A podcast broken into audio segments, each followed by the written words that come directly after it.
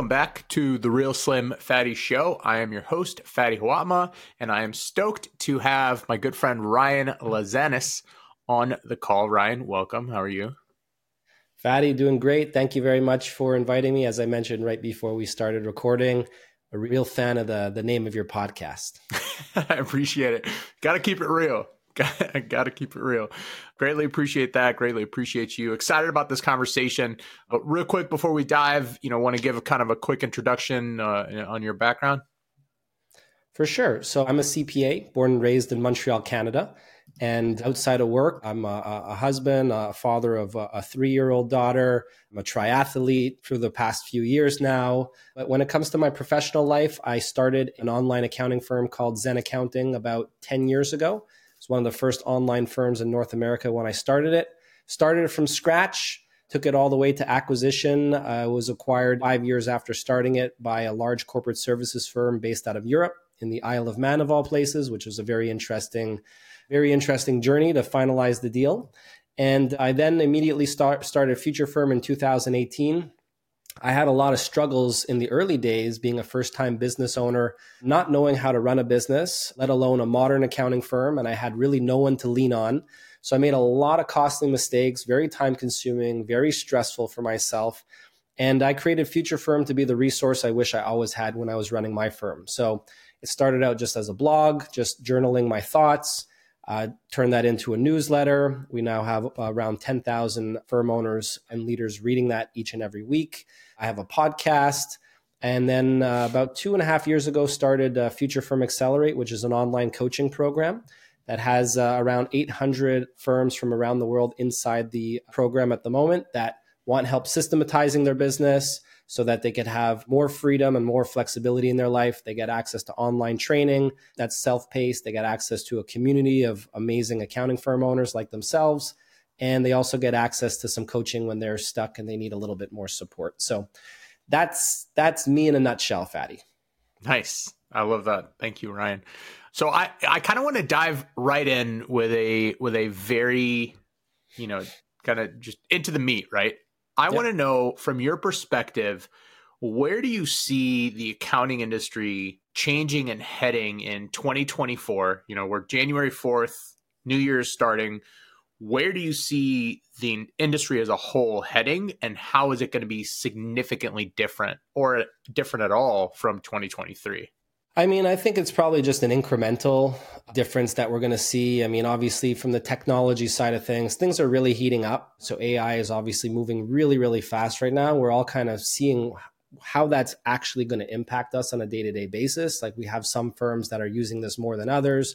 There's a lot of interesting things you can do with, uh, uh, with AI when it comes to your business. Some are using it much more than others, as I mentioned. So, I think like that's obviously heating up, but I think the main issues are going to remain constant. The issues that firms have had for years and years and years, you know, how to price, how to sell, how to market, how to build a team, how to retain a team. Like these are the things that most firms really, really struggle with. And yeah, so other than the technology side of things heating up, I don't think we're going to see much difference. I think what we're also seeing though, and this is changing year over year, is more of an emphasis on creating a business around the lifestyle that you want.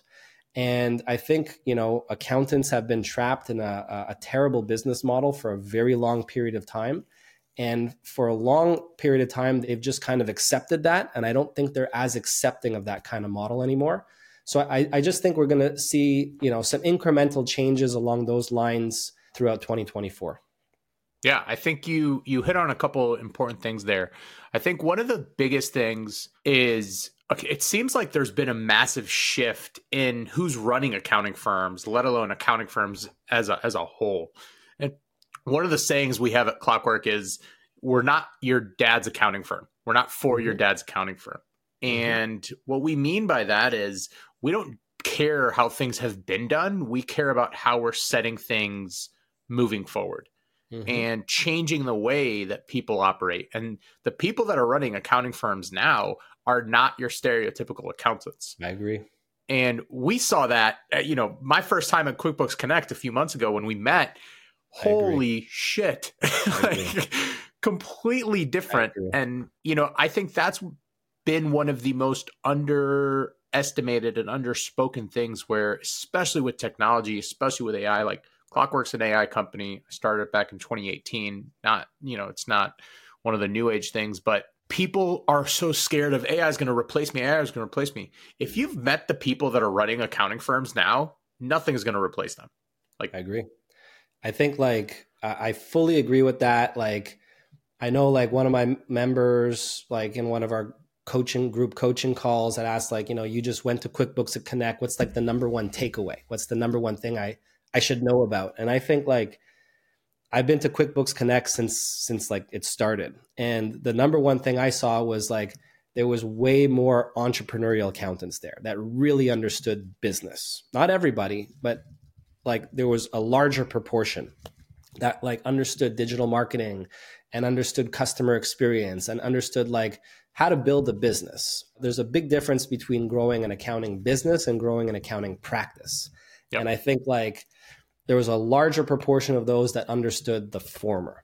So like that that I was pretty happy to, I was pretty happy to see and I would expect that trend to continue to increase. Yeah, I think one of the things that most people oversee is there are arguably 80 to 90,000 accounting firms in the US. Over 90% of those are solopreneurs, you know, yeah. small firms.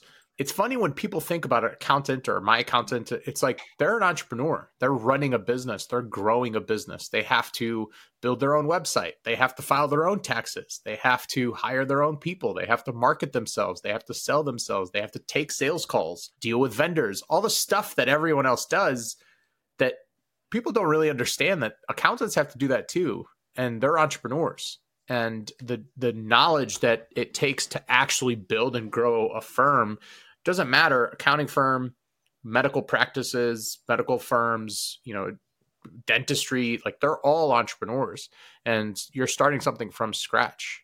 And if you know you're not understanding that as a client working with an accountant it's so much different and it it's crazy how underestimated accountants are as a whole. Quite honestly i think it leads to them underestimating themselves i've seen so many accountants they're like i can't charge more because who's going to pay me for it it's like stop thinking so small like you're you're worth so much more than you think you are your clients care about you so much more than you think they do and if they don't get rid of them you know good riddance and I think that's overlooked. Yeah, I don't know how much clients actually care about their accountants. Truthfully, I think like get me the result and and yeah. we're all good. But like other than that, like how much do you actually care about your supplier? I guess you know, like you could obviously like some more than others, but like yeah, I mean, I don't do my own accounting. I'm a CPA, but I don't do my own accounting and I don't do my own taxes. And you know, at the end of the day, like I just want the result. I want it easy. I want it like pain painless. Like, I don't want any surprises. You know, I want clear communication. Maybe I'm taking this in a different tangent here, but but yeah, like just on that point, I don't know how much clients actually care about the accountant at the end of the day. I'm going to pull on that thread a little bit. I think people care about their accountant only because it covers their ass. And I agree with you that you need to see results first and then and then you won't care, but I can't tell you how many companies that I've worked with that think that their accountant doesn't do much. Then they try and change accountants or they get money from a VC and the VC says, hey, you have to use this firm or whatever. And then they're like, holy shit, like I don't want to switch accountants. I don't want to switch stuff. And then it turns into them caring because if that accountant goes away, you're kind of screwed because they have a lot of your stuff. Well, yeah. I mean, I certainly agree that they're very important, but I, I think like most clients would just rather their accountants to almost be invisible to us to, to the extent that yeah. accounting is very painful and annoying and yeah. something that clients don't really understand. And if you could just kind of like eliminate this from my life, I would be very, very happy. Yeah. So yeah. yeah. again, I don't know where where I'm taking this exactly, but yeah, yeah, uh, no. yeah, yeah, that's I guess my thoughts on that. yeah, no, I'm with you. So switching gears a little bit, I want to hear more about what the process was like selling your accounting firm and why you wanted to sell it. It was the most confusing decision of my life. And I really racked my brain for a very long time. And I had these, you know, do I want it? like, when I started my firm, I never thought that I would ever sell it. My father was a small business owner and he had his business for decades. And his brother had a small business and had his business for decades. And my uncle had a small business, had his business for decades. And I just thought like this is something that you just have. Like maybe I was naive, but you know, this is something that you just start and, you know, at the end you just retire based on how the business is performed. And uh, so I never had an, any intention to sell it. It was really being one of the first cloud firms out there. Other firms wanted to start developing that kind of expertise. So I started getting approached by small firms, by mid firms, by large firms, by firms outside of the country in France and Europe and you know different places in the world. And that really started to get me thinking about okay like what path do i want to take? What's the best option? I can just continue doing what i'm doing right now. Business is going well. Or i could take this other path. So where do i want to head? My wife heard way too much about this and nobody wanted to hear any more about this. I was scoring the different options and you know but ultimately what happened was i just clarified what i wanted my ideal life to look like and what my true end goal was. And I reclarified what my purpose was, my professional purpose. And it became clear that what I wanted to do, and one of the reasons why I started an online firm when they didn't exist, was I was frustrated with the lack of progress in the profession. I was frustrated by the archaic model in place because previous to starting my own firm, I worked in a very traditional firm and it was painful for all parties involved. And, you know, my purpose was really to help modernize the profession in some way, shape, or form. And that's why I started the firm in the way I did. But I felt I could have a bigger impact doing so by helping other accounting firms develop the kind of model that I had developed. So when I clarified my purpose and when I clarified what my ultimate objective was in life, it became very easy to sell the firm and start Future Firm. I started a Future Firm practically almost day one after selling the firm. So yeah, that's uh, that that was the decision to to sell. How long did it take to go from inception of your firm to selling it? It was five years, 2013 to 2018. Oh, okay. So five years. I mean, there's so many firms, and I don't know if you've seen this, but I'm sure you have. Right now, it seems like there's this massive industry that's being stood up on on buying accounting firms. Yeah. I won't say it never existed like 10 years ago, but 10, 15, 20 years ago, I n- very rarely saw it. And if you did see it, it was it was like one of those like, oh, it makes sense. They were doing a bunch of their work anyways. They were outsourced, you know, to that firm, blah, blah, blah. Now there are literal firms being stood up to buy firms. Yeah. And they roll them up and, and, you are seeing more of that. I mean, I don't understand the economics behind it. Truthfully, I'm not much of a numbers guy, even though I am a CPA. I'm terrible at numbers. So yeah, I don't understand the economics of it. Obviously, they see an opportunity there. Obviously, you know, like I see like a lot of arguments that like, look, these firms are operating very archaic models and they're going for very low valuations compared to you know other industries. And if we could update this firm and bring it into the modern era we could have you know it could be worth a lot more money. I just think like if that's the rationale it's very hard to update those kind of models because we have to update personalities as well people on the team their clients as well. So there's a lot of change management required. So i don't know the economics behind it truthfully.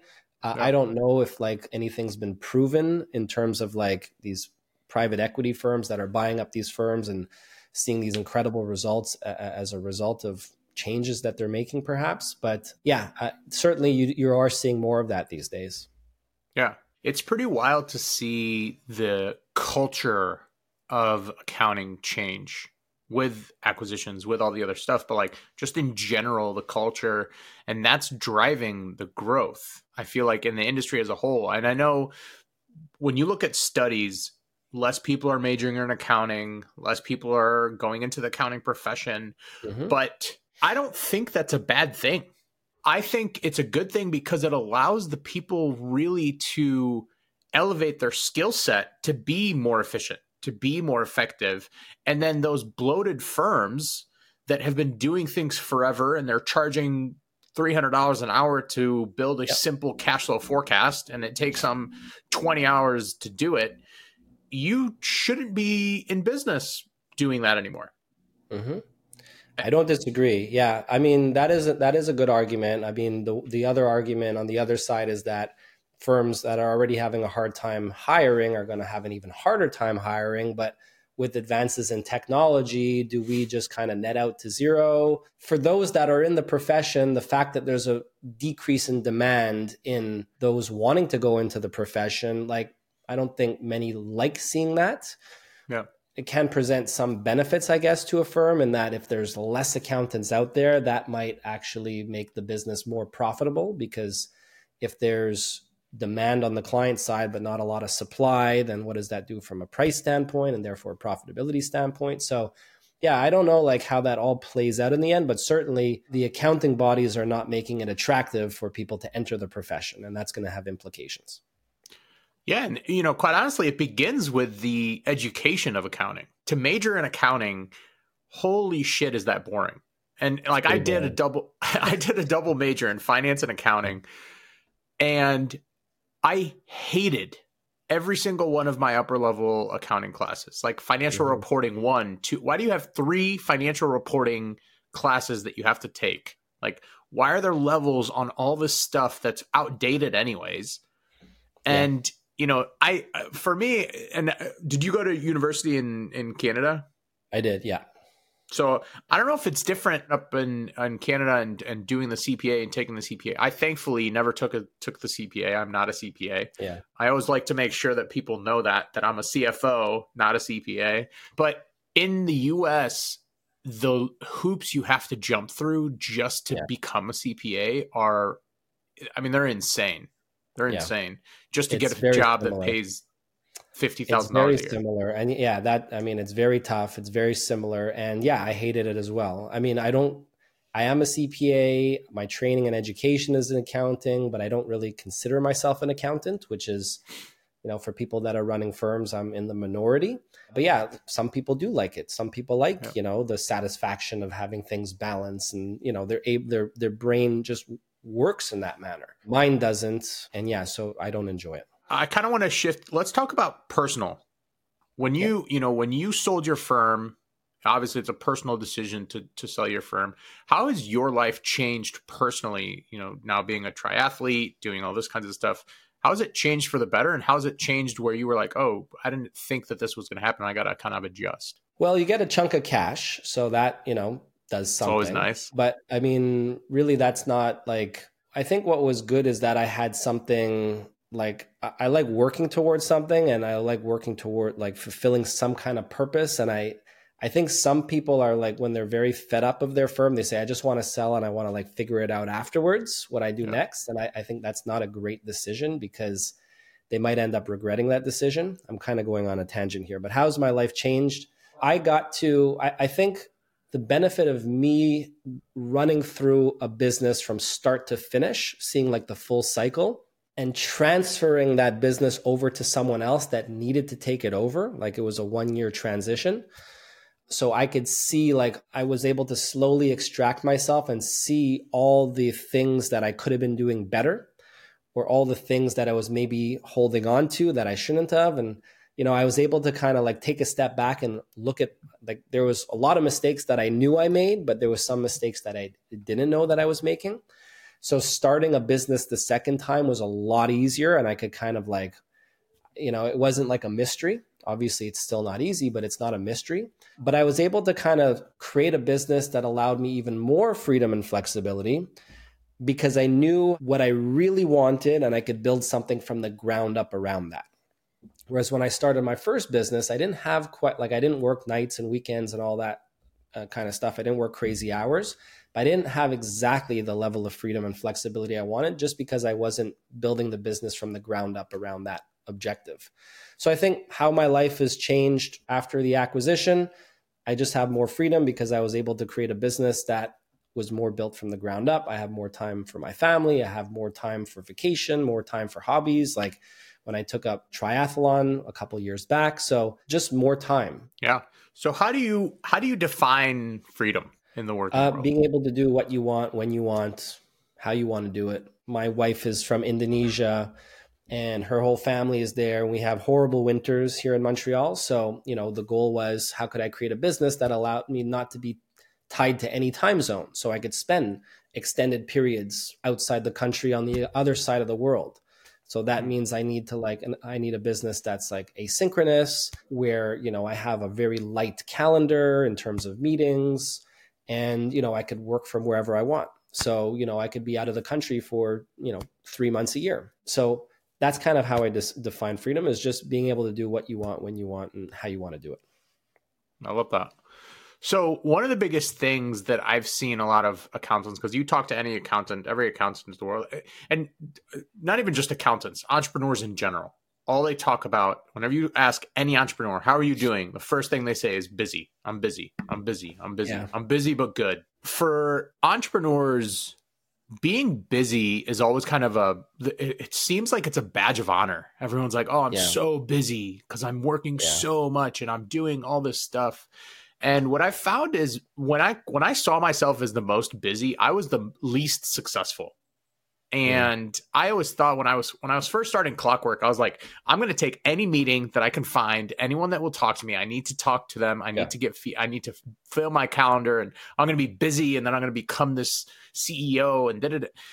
That was such bullshit. it was such a such a good lesson to learn, but being busy is so overrated as an entrepreneur and yeah. being effective is the way now when people are like hey how you doing? I'm like i'm effective as hell. Like i'm work yeah. today i'm taking two hours of work and yeah. the rest i'm not working.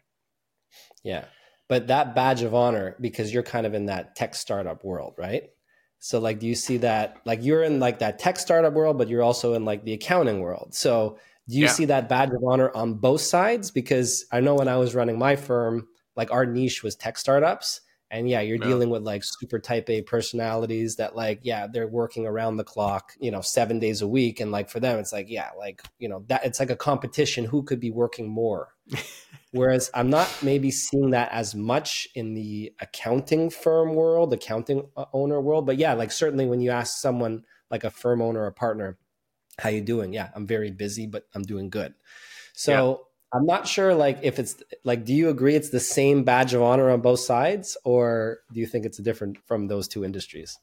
Yeah, I love that distinction. So on the tech startup world, when I go and I'm among other tech startups, tech CEOs, it's yeah. definitely a I work more than you do. I am busier. I'm, you know, and th- they definitely feel like it's a badge of honor.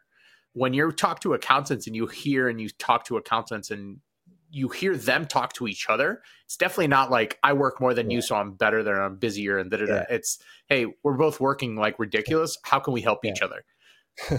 yeah, I would agree with that. I lost my train of thought, but yeah, I don't know what more to add there in term uh, other than that. That I see those two opposing points of view from those different industries, and I, I think firm owners are busy but feel very overwhelmed. And you know i think they value the freedom component a lot more than like yeah. a tech startup ceo who's just tr- going for like hyper scale hyper growth yeah. and potentially an exit down the road. So they're like putting it all in for those five yeah. years or whatever it is to try and like make that exit. So yeah they're probably different objectives at the end of the day for both of those business owners ceos whatever you want to call them I'll tell you what, the so I can't tell you the last time I ever took a vacation. My last vacation was in October of 2017, right before I started Clockwork. That was my last vacation. And when you talk to other tech founders, tech CEOs, that we don't take vacations. But I tell you what, I've never met a group of people that take more vacations than accountants. You think so? And, and I, I, I swear to God, I don't know what it is. It's like I have some accountants that literally take the entire month of December off. I have other accountants that literally take the entire, you know, post if they're a tax heavy firm, they take yeah. all of all of April off after after tax day. And then they'll they're gone for a month. It's honestly hilarious to me how many out of offices I get and how many people are like, oh, I'm out of vacation, I'm out, I'm out of town. Yeah, I'd love to see some stat. Definitely, I would agree that the tech CEOs they're not taking vacation there are definitely more vacations being taken by firm owners. However, they're not taking as much as they'd like. And you'd yeah, be surprised. There's a lot of firm owners that don't get to take vacation at all. I know, like we have, like in our platform, Future Firm Accelerate, we have, you know, a forum where we have a sub forum called Share Your Wins, and there's a number of people posting like, you know, so happy I've taken my first vacation in like a month, or I've taken my uh, sorry, yeah. I've taken my first vacation in years, or I've been able to take one week off. I haven't done that in such a long time. So there's a lot of firm owners that have not had the opportunity to take vacation either. Yeah. Yeah. I think really the biggest thing that separates what we're trying to do in this industry because there's a, there's a lot of noise in the accounting industry.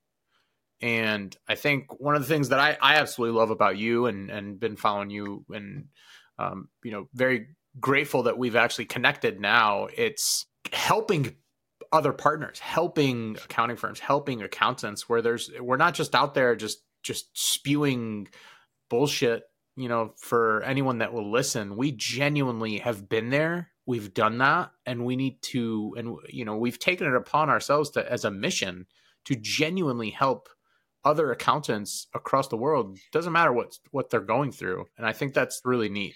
I agree. That's what that's what keeps me going. I mean, you know, if I get an email from someone that I got a ton of appreciation from people where we've been able to help them take them from a situation where they're just overworked and, you know, no time off for anything to something where they've been able to realize some incredible results. Like this is really what I do it for. You know, when I get those kind of emails, those kind of messages, I get letters in the mail sometimes, you know, when I get that kind of stuff, there's nothing there's nothing better than that. Yeah, that's amazing. That's absolutely amazing.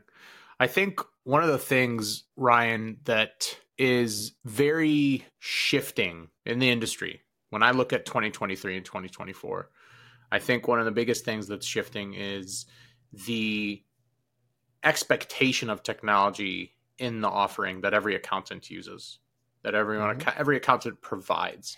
I think you know, up until even last year, right? And the years before, it wasn't a big thing. Like you have QuickBooks Online, you have Xero, and that's that's good enough. Now that that pendulum is definitely swinging, where now it's kind of an expectation of leveraging technology, leveraging some sort of suite where you can provide the same service just a lot more efficiently and a lot more effectively and charge your clients more money. And it's not going to break anyone. It's not as scary and daunting as it has been for for a while now. I agree that there's a big opportunity for trailblazers out there. I see a lot of parallels to when I started my firm being a very early cloud accounting firm when nobody had really even heard about it, nobody was really even doing it and like we were able to target a certain kind of segment of the market that really appreciated that kind of technology and, and service level, which were tech startups at the time. And you know we had no competition. We had a differentiated alternative than the tr- traditional firm. And i think there's a, a, the same kind of parallel that we can draw right now with like ai and what's happening there. Like there's a lot of interesting use cases in, in, in terms of how you might be able to offer services differently using that kind of technology radically different business models that are popping up i think people are just kind of testing it And i don't think anything like I haven't seen anything that's really caught on. But yeah, like there's much different ways today that we can service our client base thanks to technology. So I definitely see a lot of parallels between like when I started off in cloud accounting to what's taking place right now with AI. Yeah, I love that. Well, Ryan, I'm going to end with a question for you. What is one thing that you wish you knew starting your very first firm that you ended up finding out through your years of experience? I think once you are very clear on your ideal end state, your what your ideal life looks like, many people start their business because they want a better life, but they haven't clarified or defined exactly what that is. And it's very easy to get caught up in just growth mode and just growth for the sake of growth. So really, you know, what I always caution people about is or what I always advise is to just be very clear on what you want out of life. And you know how much money do you really need to be happy? How many hours a week do you want to be working? How much time off you want to be taking per year? And like how could we build a business that supports those objectives? So just defining what you really want and then building a pathway to kind of get there so i think most firm owners most business owners they kind of lose track of that and they just got they get caught up in revenue mode. Whereas I want to build a business that's going to serve our lifestyle better. But other than that, there's a number of different things that I recommend as well. But that's that's probably the number one thing. Yeah, I love that. That's absolutely spot on. Definitely got to know what you want and and work towards it. And if you don't know what you want, figure it out. awesome. Well, thanks again, Ryan. This was this was absolutely awesome. Been looking forward to this conversation for a bit. Really great to have you. So, where can people find you to learn more?